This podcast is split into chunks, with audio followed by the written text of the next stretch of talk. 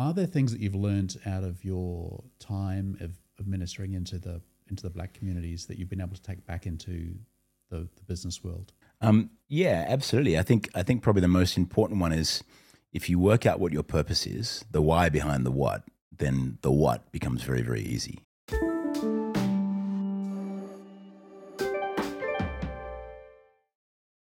Hey, welcome everyone. Uh, it's good to have you here. Welcome to Lead Well, Live Well, uh, where we have authentic conversations with interesting leaders.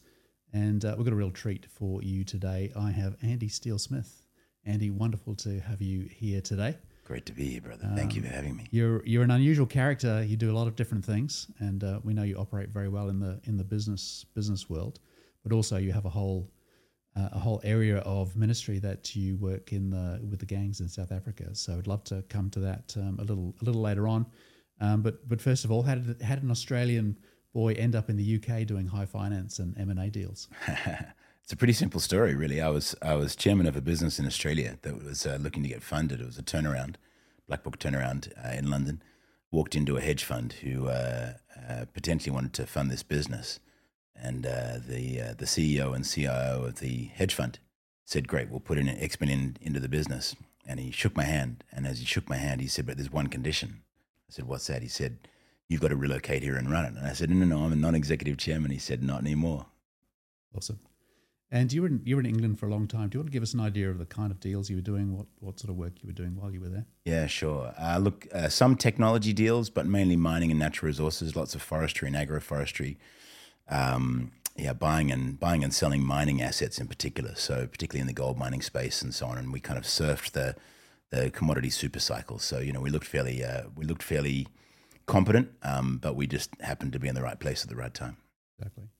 And did you um, run teams over there? or Were you pretty much a lone wolf? Like no, I had um, I had a small team. I had a small team of eight or ten people, depending on the time. But yeah, it was a. Uh, I'd describe it as a small but high powered team. And that was in my core business. Uh, but then there was a couple of other businesses that I sat as, uh, in one case, non-executive, and or a couple of cases non-executive, in one case, executive chairman that had sort of 50, 60, 80 people. Yeah. And um, th- those sort of roles are, uh, they can be quite sort of intimidating for someone new to leadership coming up through the ranks relatively young. How did you deal with deal with that? I'm sure you had some experienced people in your teams. Um, and as a young leader, how did you wrestle with that? What, what sort of lessons did you learn in those early leadership years? Yeah, look, I think um, I think the best lessons that I learned with from the mistakes that I made when I was very young, and you know, the first company that I was CEO of, I was 24. I was too young. Literally didn't know what CEO stood for. I was uh, I was tragically young and tragically tragically inexperienced. Um, and so I made a lot of mistakes and, and made a lot of errors. And, um, you know, I was full of bonhomie and arrogance and foolishness and uh, so on and so forth. And, um, and and that was actually that was a great school for me because I you know the the the more times you walk into a wall, the more you realize that it's not a smart thing to walk into. Learning the hard way. Yeah, that's exactly right. So um, you know the Joe Bugner special. so uh, I think I think that was actually a, a, real blessing in disguise for me. Sort of you know roughly age twenty four to thirty four. Um, you know, making a lot of mistakes and, and getting some things right commercially and having some sort of, you know, heroic moments and wins, but also making a lot of mistakes and, and a lot of mistakes in terms of, uh, leadership in particular. You know, I, I would describe my leadership uh, style at that point in time as probably no style, uh, but uh, but very dominating, uh, and uh, and that's completely flipped in the last twenty years. Um, my leadership style is absolutely all about servant hood, serv- servant leadership, and not about dominating and you know putting everybody ahead of yourself. Um, and and things tend to work pretty well there. And I, I had some phenomenal mentors and phenomenal um, role models in life, which I can talk about more too, but uh, that you know really help form those views and so on. Um, but yeah, I've definitely worked out that um, that serving rather than dominating is a is a much better style of leadership. For sure. I mean, a lot of people are still operating on a command and control model, but it's just not effective these days. For sure. Correct. So, was there any particular um, seminal moment where you kind of had that aha moment of you know control's a bit of an illusion, and you know move more to a servant type model? Yeah, I did. Um, and, and in fact, the probably the the most seminal moment for me in that regard was not actually in business. I, I was sailing. I was sailing on Sydney Harbour, uh, albeit with a bunch of people that I that I worked with and for. Uh, but I was uh, I was I just got into offshore sailing, and um, because I'd been a, a, leader in most things in my life, I wanted to be the the helmsman. and uh, the first time I got the helm, I almost ran us into Bradley's Head. and I, I, worked out light hands on the steering wheel or on the on the on the the helm, uh, rather than heavy hands was uh, was the thing that would save the boat. Yeah, um, that's a great metaphor. I love that. Yeah, Just light light hands on the steering wheel. Absolutely, for sure. Yeah. And I think I think that's been my my um, yeah a great life lesson actually in everything, whether it be in the business side of things or gang side of things and so on. You don't try and control things too much. Sure. Um, you know, with with the gangs, sometimes I do when I've got young gangs who treat me like their father, I'm quite happy to be fairly heavy handed with them and say, hey, you'll do what you're told. Yeah. But for the most part, just light hands on the wheel. Yeah. Uh, the uh, the wind and, and the waves will guide you where you need to go. Yeah, that's great. I love that. And that, that transition from from the UK and doing the high finance through to South Africa. Do you want to tell us a little bit about that that transition? Yeah, sure. Um, look, I think you know, sort of uh, end of the commodity super cycle just before the GFC. Um, you know, thought I was a hero, made a lot of money. Um, the following year, I proved myself not to be quite so much of a hero because I lost most of that money. um, and uh, um, you know, we went through a fairly a fairly refining process, you might say, over two or three, four years in the UK, um, sort of GFC and post GFC, uh, and um, unrelated, uh, unrelated to you know what had happened financially and so on. I, I really had a uh, a transformation in my spirit, I guess. I'd always been a believer, always been a Christian, or since I was a young man, anyway, ten years of age. Um, but uh, I was um, I was in San Diego uh, with a uh, with a gentleman uh, buying a coffee company, and uh, got invited by a pastor friend of mine to to L.A. to hear him preach. And at that point in time, I really got a um, a picture of of what the rest of my life was meant to be, which was serving people that once upon a time I would have walked past in the street and uh, and and just gone, you know, you're not worth talking to. Um, and that ultimately resulted in us spending a couple of years doing quite a bit of homeless ministry and so on in the UK on weekends while I was still just doing the usual business things during the week. And then uh, uh, mid 2012, we really felt, or end of 2012, we felt a call to South Africa. It took us almost two years to get there with visas and so on. And, and um, we turned up in South Africa. And I, I presumed that I would sit probably as chairman of a number of charities, probably Christian charities, anti-human trafficking, and that kind of thing. Um, but uh, but yeah, God had a very different plan. Put us uh, as you've been, you've been and seen some of the places that uh, that we operate. Uh, put us knee deep amongst a, a few hundred thousand uh, uh, extremely impoverished people who desperately needed just a little bit of assistance in life. Yeah, I mean that, that's um, that's a 180 degree turn. It must have been quite a profound um, change for you to, to to turn you back on on the on the finance world and and then engage in something completely different. Although you've kept your hand in, haven't you, with uh, with deals, and you're still very much involved in in those things as well. Absolutely. Um, so, tell us a little bit more about the the work that you, you're doing in South Africa. Um, I might uh, I might just share my my little story around around that. I was at, uh, at a, as you know, I was at a YPO conference, Global Leadership Conference in Cape Town, and uh, I'd met you a couple of times pr- previous to that, and you rang me and said, uh, Marcus, here in South Africa. How about you come and see the real South Africa? And pretty much 90% of me thought that was a really bad idea. I was quite happy in my little um, elite bubble, um, along with a couple of thousand CEOs from around the world, and really enjoying that. Um, and I thought, no, I need to come and I need to come and see. And I was shocked, really, and it really did my head in a bit, where the contrast between this sort of um, highbrow leaders from from around the world doing doing what we do, and literally two hours out of Cape Town, you had this abject poverty, and we're sitting in a little tin hut, um, you know, talking with um, with with people who are you know really struggling with life and life and death, and uh, it was quite profound. So I, um, it actually had quite an impact on an impact on me just experiencing experiencing that, and the contrast is is quite quite shocking. I think I think that day was actually a really interesting microcosm. Just thinking about it, because I remember picking you up in the city, and we're in a beautiful Audi S8, and we drive very fast out through the winelands. And very went to fast, a, allegedly, allegedly, allegedly. And uh, uh, you know, went back to, to to our home in a gated community, lovely place, etc. We exchanged the Audi for the Land Rover, yeah, and then went into the community. And so we had the best and the worst, and the best and the worst, not necessarily saying which is best and which is worst, uh, within five minutes of each other. Yeah, it was a, a massive contrast. Yeah. So, how did you get into that from a leadership perspective? Um, the the challenges of engaging with that that community must have been quite different to, you know, the the, the cut and thrust of, of boardroom politics and and doing big deals. I mean, that's a very different environment. Do you think there were leadership lessons that you learned from your corporate life that you were able to bring across into into your you know ministry into the gangs? Yeah, most definitely. I think um, I think probably resilience and resourcefulness, and probably more so resourcefulness. Uh, and the reason I say that is, uh, you know, the gangs and the the kids in the townships and so on, they're resilient. They're born resilient. If they're not resilient, they're dead within a day. Yeah. Um, and so they bought the resilience, and I bought the resourcefulness. And you know, I, I can recall, um, uh, you know, simple simple example when I when we started working with the with the kids in the townships because we didn't start with gangs, we started just with youth, and uh, these young young folk, I'd, I'd say to them around a, a braai, around a, a, barbecue or a grill on a Tuesday evening, I'd say, right, boys, what do you want to do this week? What's going on in the community? And they'd say, oh, well, go, go, grandma, her, her shack burnt last night. We want to build it. And I'd say, well, okay, fantastic. Why haven't you built it yet? Do you know how to build? And they're like, we're really good at building. And I'd say, well, why haven't you built? And they'd say, well, we haven't got hammer and nails. And I'm like, I got a credit card.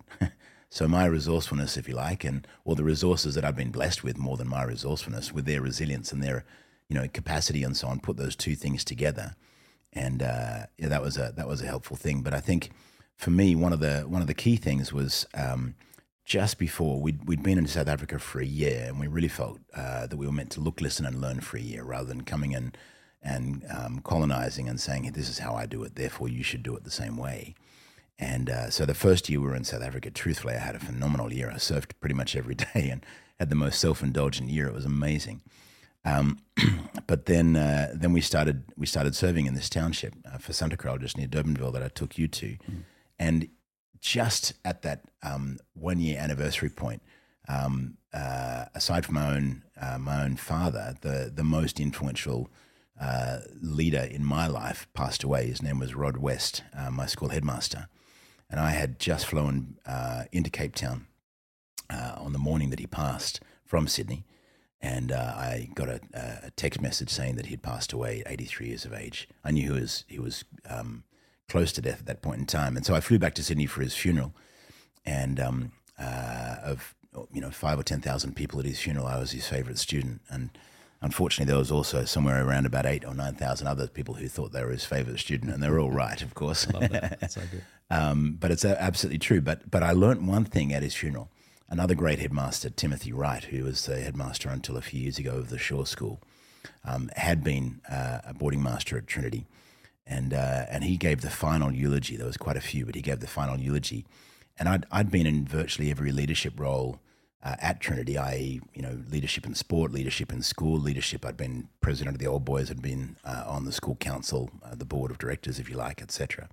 But I'd never been on the staff, and so the, I learned one thing at Mr. West's funeral, and that was uh, that he started every single staff meeting with prayer, and then he he said the following statement. He said, "Remember, team, if you build the community, you'll kill the community, but if you love the people, the community will flourish." So if you build the community, you'll kill it but if you love the people, the community will flourish. And that was actually a really a light bulb moment for me because that was the exact opposite of what so much of church leadership would be about and what so much business leadership would be about. It's all about vision, vision, vision, vision, and people come along and follow rather than saying just serve and love, serve and love, serve and love, and everything else will sort itself out. And yeah. so shortly after that, we started serving in the uh, in the community, and I just took that to heart. I just said, right, we're here to serve. We're here to ask questions not provide answers because what do I know about these kids' environment? All I can do is bring a little bit that I have to add to to that which they have and act as a catalyst.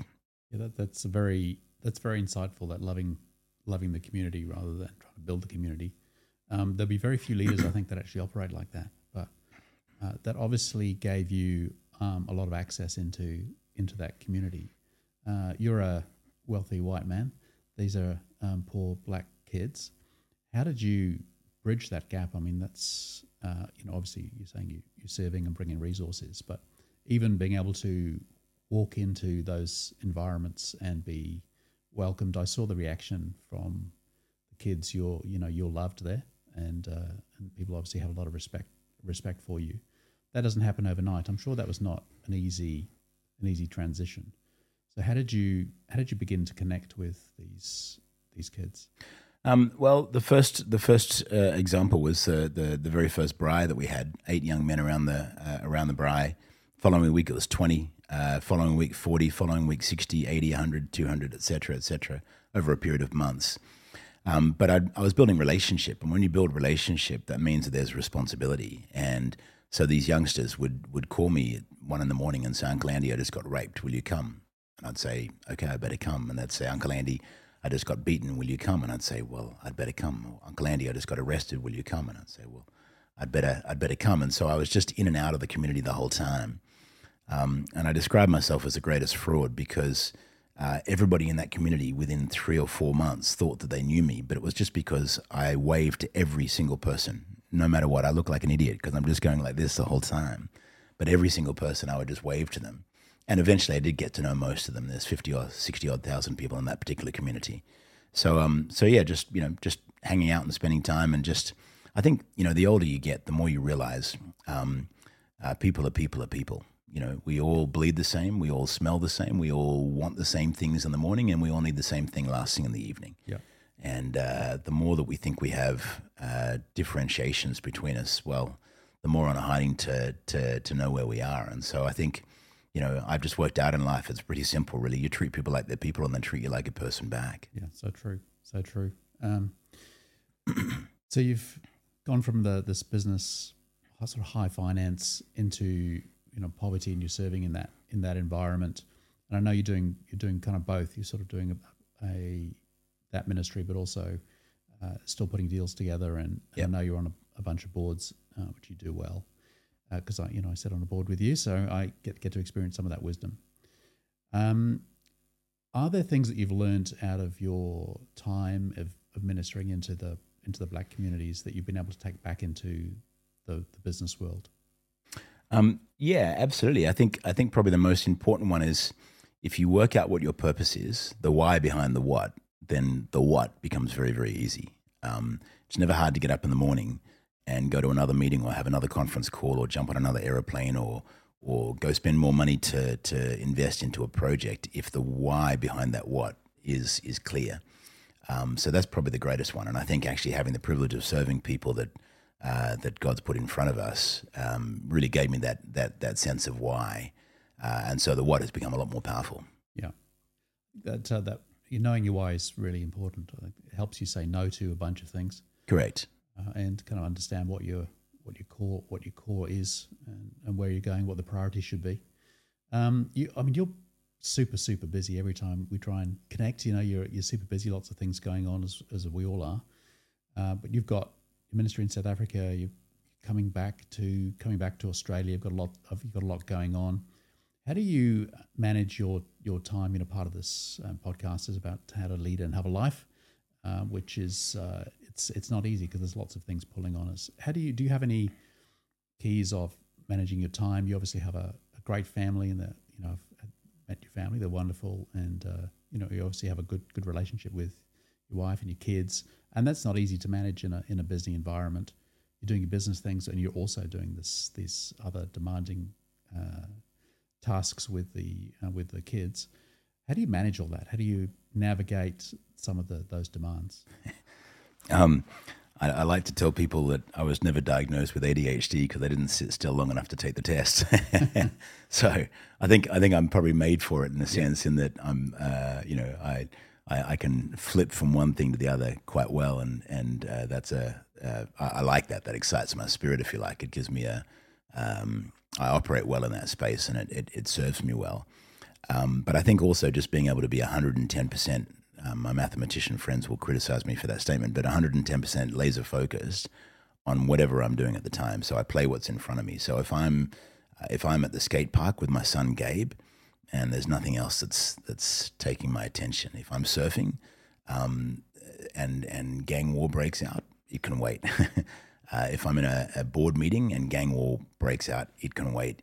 If I'm preaching at a gang funeral and I get a board call, it can wait etc. So just being present in whatever I'm doing and wherever I'm, whatever, whatever I'm doing, I just do it to the best of my ability at that point in time and frankly forget about everything else. I suppose I'm the, I'm the perfect, not perfect, sorry. I suppose I'm the typical male. That's a better way of putting it.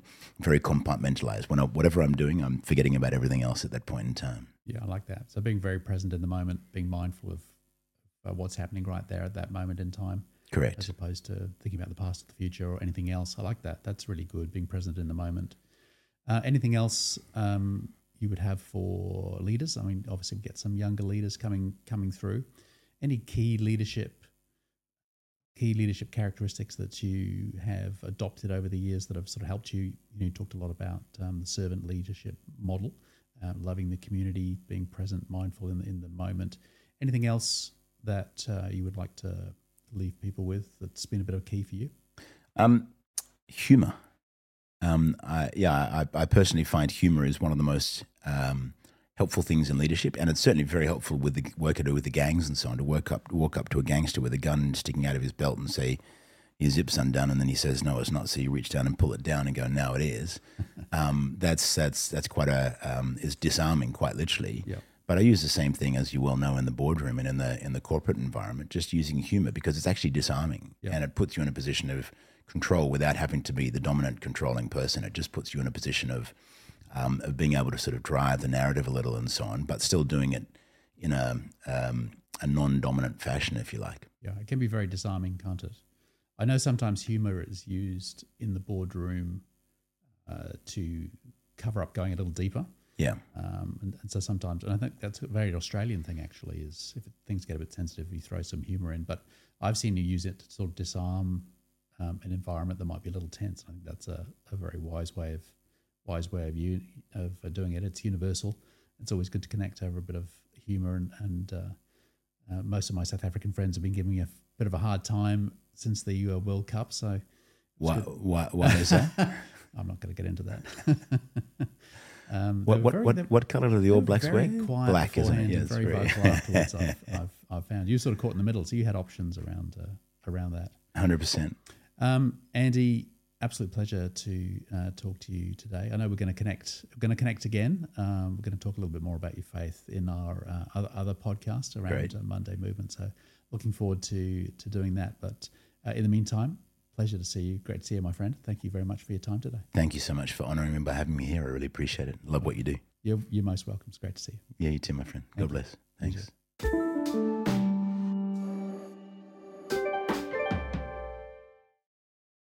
Thanks for joining us on another episode from the Lead Well, Live Well podcast. Thanks for your company. Please like and subscribe. It really helps support the channel if you do that.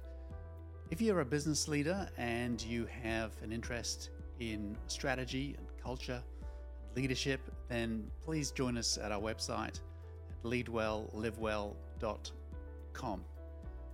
All those links will be in the description below. Until next time, thanks for watching.